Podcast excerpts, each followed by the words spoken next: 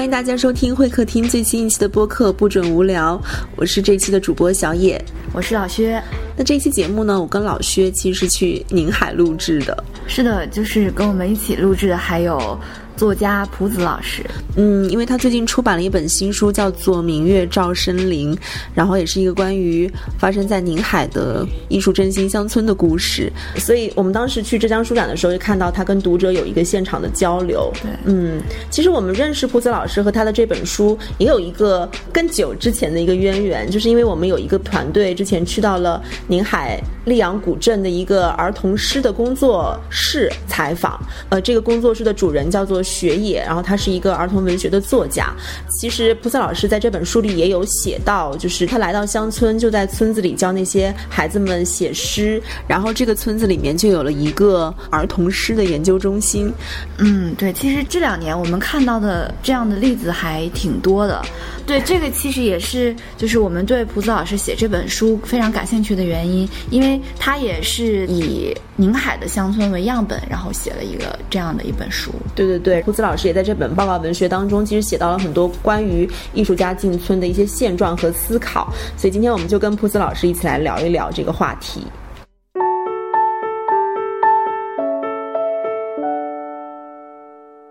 我们那里有个村庄，它的村庄一出门啊，就被一条大溪隔断。那么村民要过河的话，就是这个坝上面走过来。嗯，假如有水的话。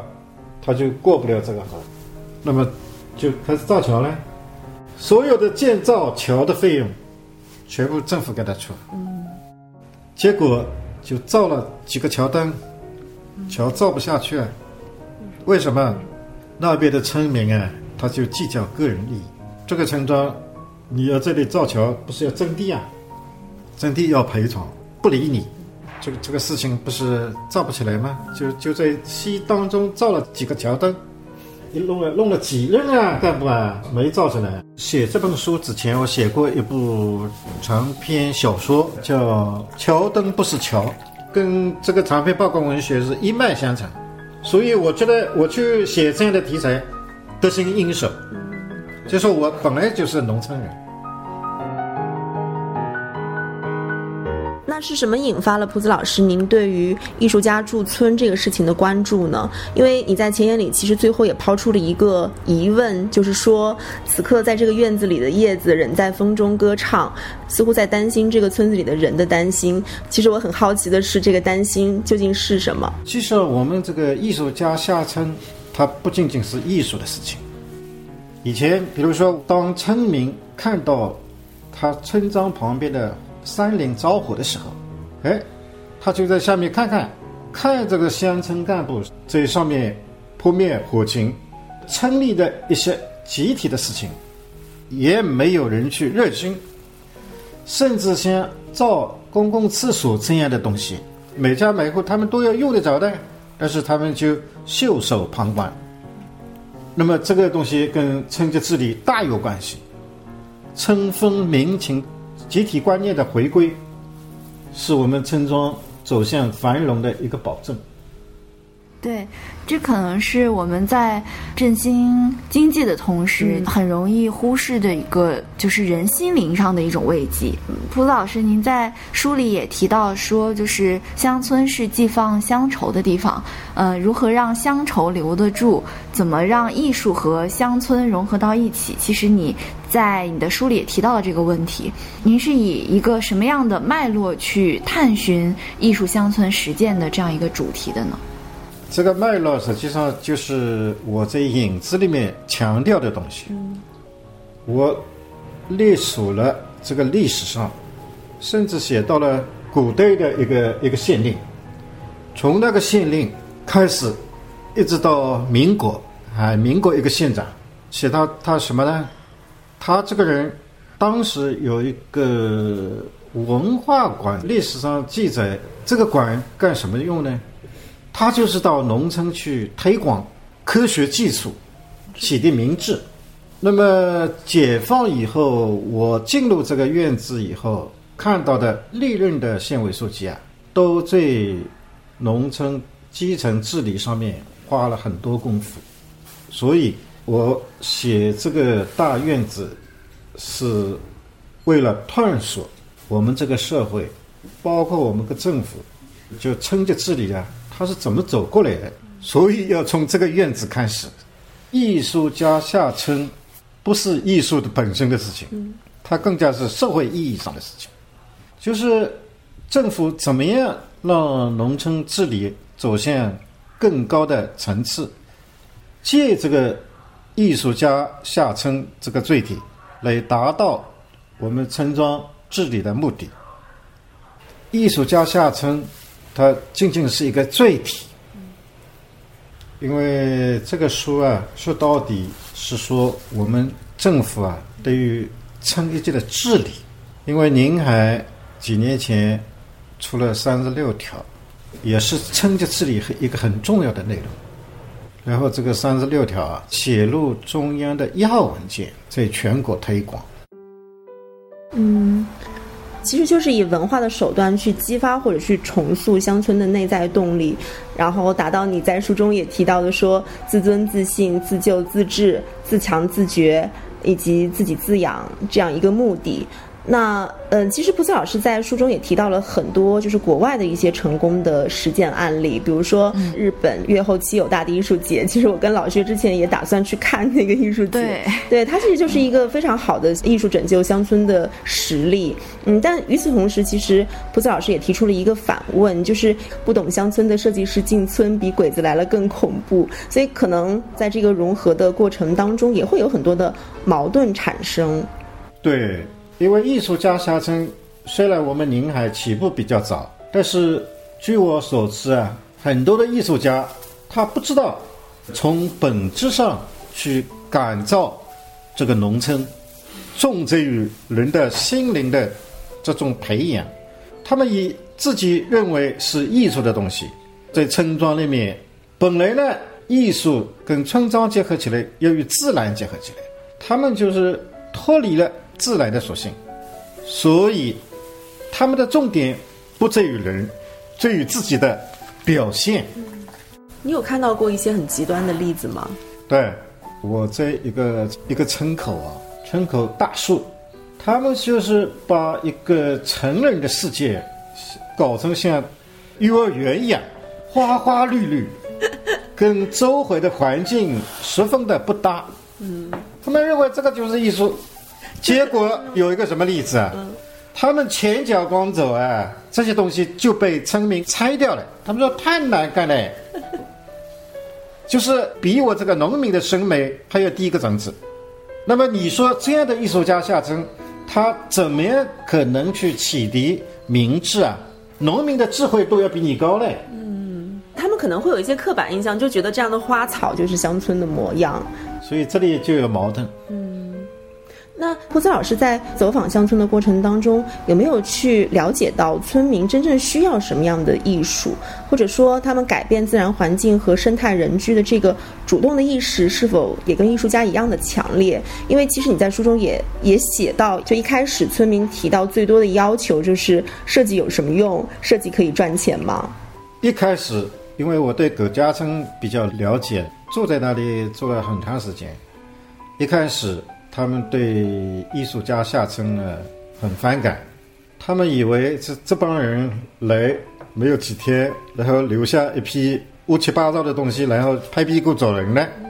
但是后来他们看看，哎呀，这帮艺术家，他说不是那样的人呢，他们很贴近地气，里面所搞的一些艺术装置，包括后来自己村民参与的。创造起来的一些艺术品啊，他们觉得就是跟自己生活很贴近，所以他们朴素的概念当中啊，认为艺术就离他们不远的，就是身边的东西，所以他创造的东西、艺术品的东西，就是比较符合农民的个性，符合农村的特点，他们需要这样的东西，比如。葛家村啊，它最人口最密集的一个小广场上面，一棵大树下面，村民啊，平常老是聚在那里谈事啊、聊天啊，呃，做运动啊，那么这个时候，艺术学院的教授他说这个地方可以造一把长椅，后来造了两把，哎，村民觉得呀，这个很好哎，而且这个长椅用它村庄里面最常见的鹅卵石、山上的竹子，还有山上很多的这个木材，就随地取材的。这个东西放在这个地方以后，他们觉得很实用，看上去又很好看。后来他们就把这两把椅子，为了表示对伦大教授的一种感恩吧，取名叫“伦大椅”。这个取名上面就表达了村民啊对于艺术品的标准一样的东西。我就需要这样的东西。嗯，我要补充一下，就是蒲子老师说的，人大的教授其实就是呃人大艺术学院的丛志强教授，他们是在二零一九年四月的时候进驻到葛家村的，然后也是一步一步见证了艺术给这个村子带来的改变。教授跟他的学生，他们就在整个村庄里面造了很多这样的装置，看上去很艺术，但是又很实用。哎，这个才是农村的特点，而且呢，跟周围的环境。很贴近。那您觉得这种艺术装置是怎么样同时达到，就是既满足了村民的需求，然后又达到启迪民智的这样一种效果？哦，一开始就是艺术家教授跟他的学生一起在搞自己的东西。那么由于村民直接的参与，他觉得这个东西不好，不符合这里的环境，也不符合农民的审美。那么这些农民。就很大胆了，在教授设计的图纸上直接修改。后来教授一看，哎呀，这个比我想的更加好吧？好在哪里呢？贴近老百姓的审美。但是他这个审美不是原始的审美，他这个审美是在教授到这个地方以后，把他们启迪以后的这个审美。能不能理解为，其实这是一种互相启迪？可能对于这些艺术创作团队来说，他们可能也在这方面的经验会更足。对，嗯，我因为跟艺术学院的丛教授啊很熟悉，后来他跟我说了一句心里话，他说：“我们刚刚来的时候，心中也没有底啊。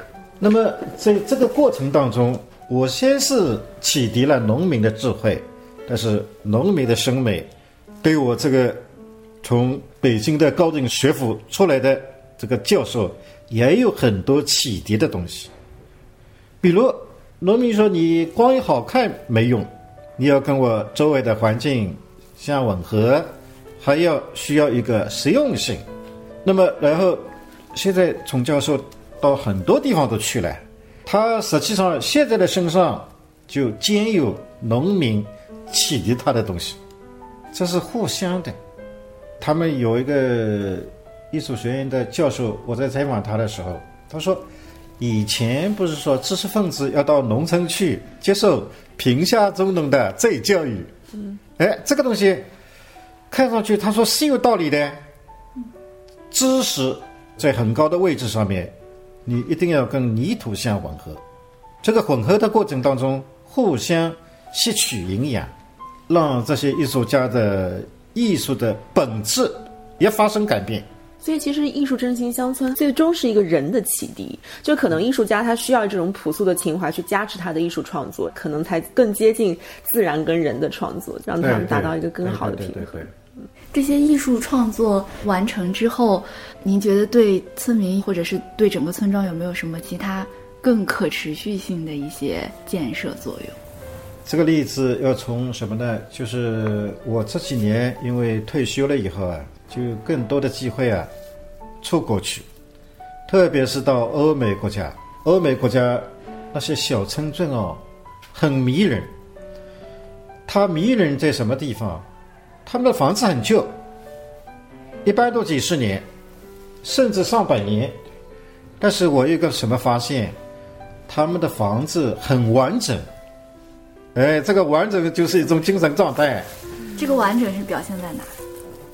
没有破缺的地方，就它虽然是旧的，旧的不等于破。那么这个完整实际上是也是它一种精神状态。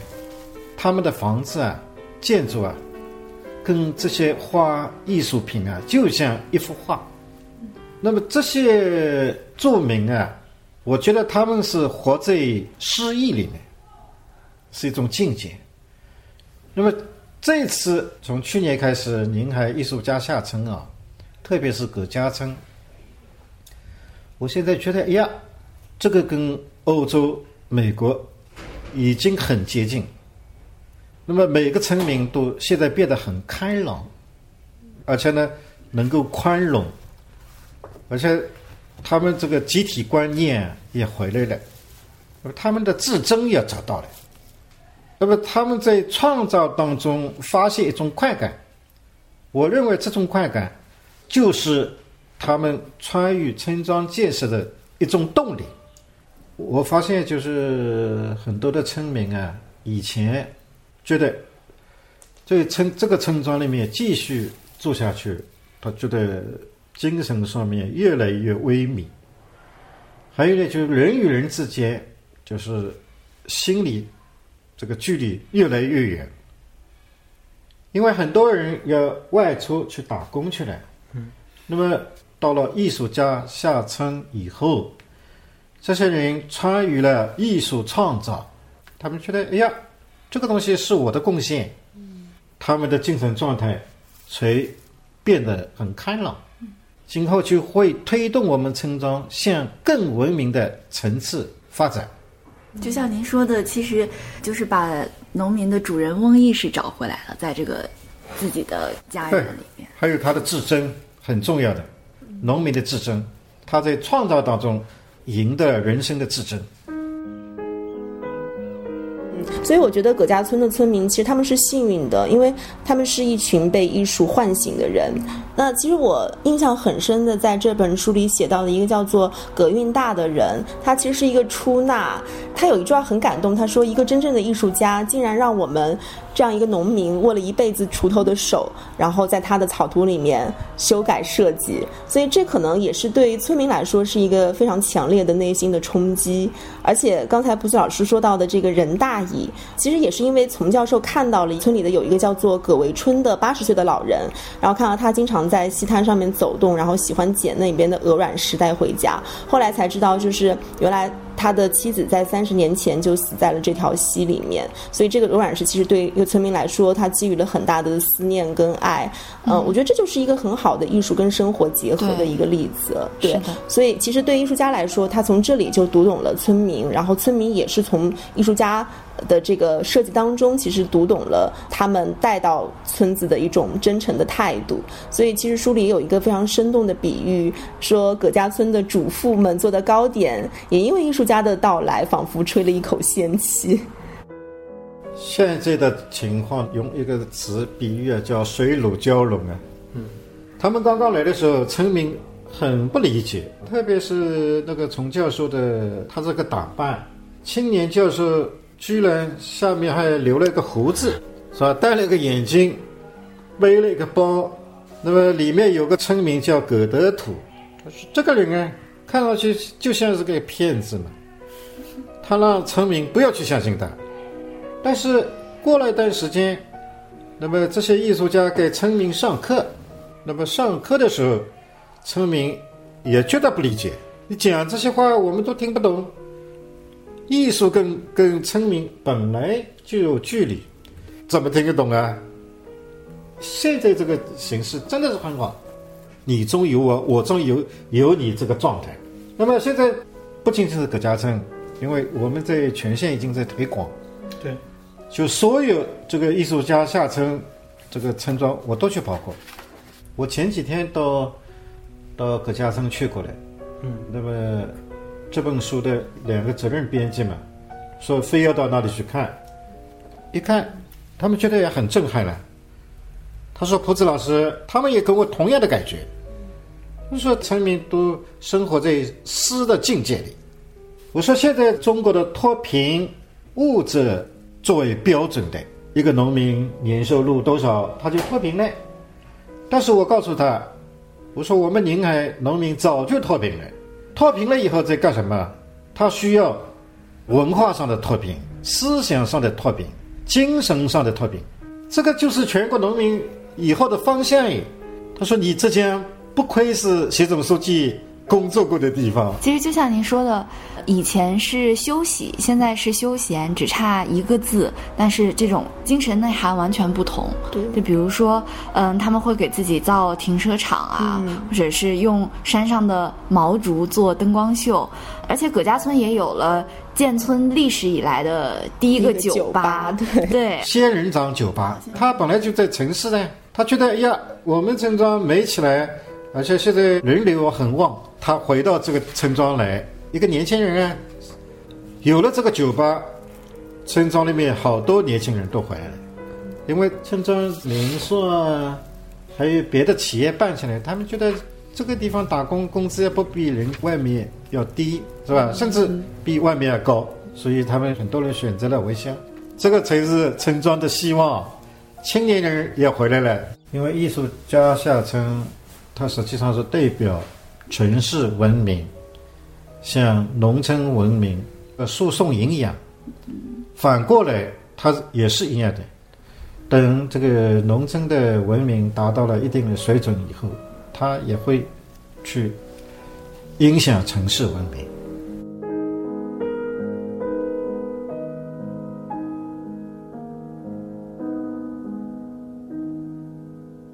您在十五年前写过一篇散文，叫做《谁来收藏中国的乡村》，然后里面也提到了乡村治理当中很多不合理的现象。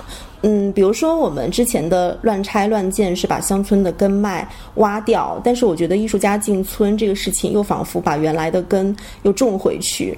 嗯，但是我有一个疑问，就是艺术改变了乡村之后呢，它除了让这个乡村的村民呃有了自尊，或者他们的生活变得更加的有归属感，然后能够为这个乡村最后带来什么，或者是说这个文化的动力它怎么样的可持续发展，为这个乡村带来更大的改变。对这个问题问得很好，问到了这个根子上。我们村庄的发展，它离不开一些产业，没有这些东西啊，我们这个文化也变成了无源之水。光有精神文化没用的，是吧？我们必须建立在很多产业的开发上面。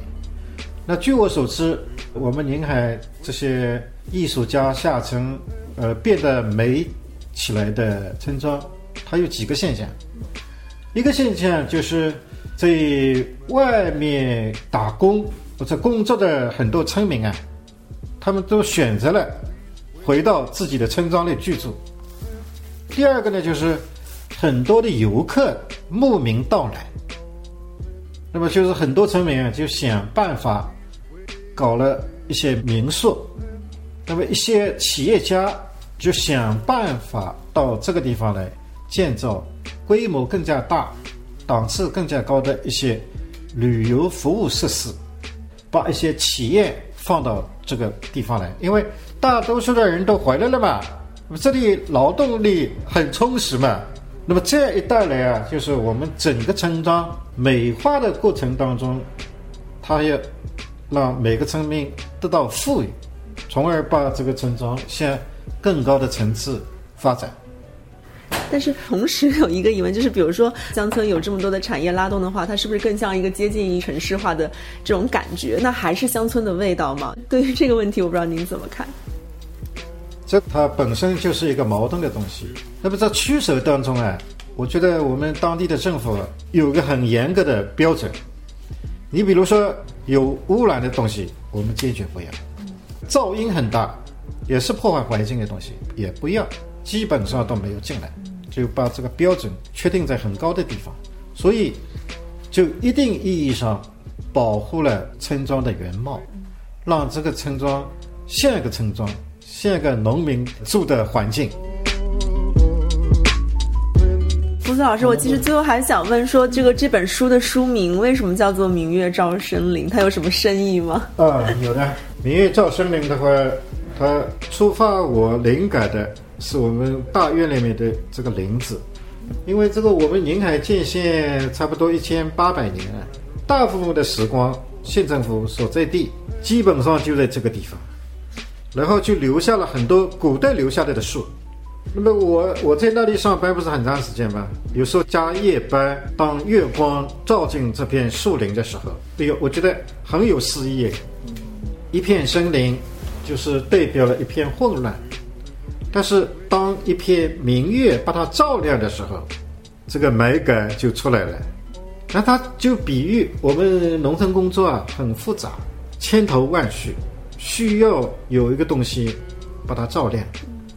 我就把它当做这个是农村的晚上，有一片明亮的月光照在那里，把它照亮，就比喻我们艺术家下村，艺术振兴乡村这样的象征。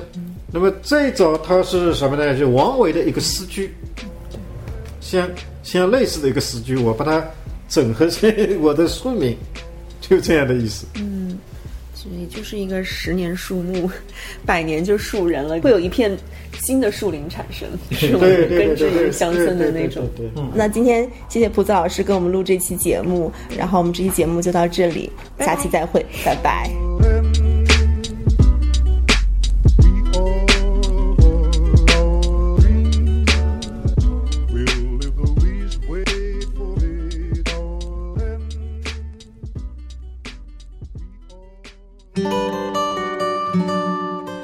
大家好，欢迎收听不准无聊。这是一档由调频九十八点六推出的泛文化播客，关注城市文化以及公众舆论的热点话题。你可以通过荔枝 FM、蜻蜓 FM 订阅收听，也可以关注音乐广播微信公号 HIFM 九八六，我们会在每周六准时更新，欢迎收听。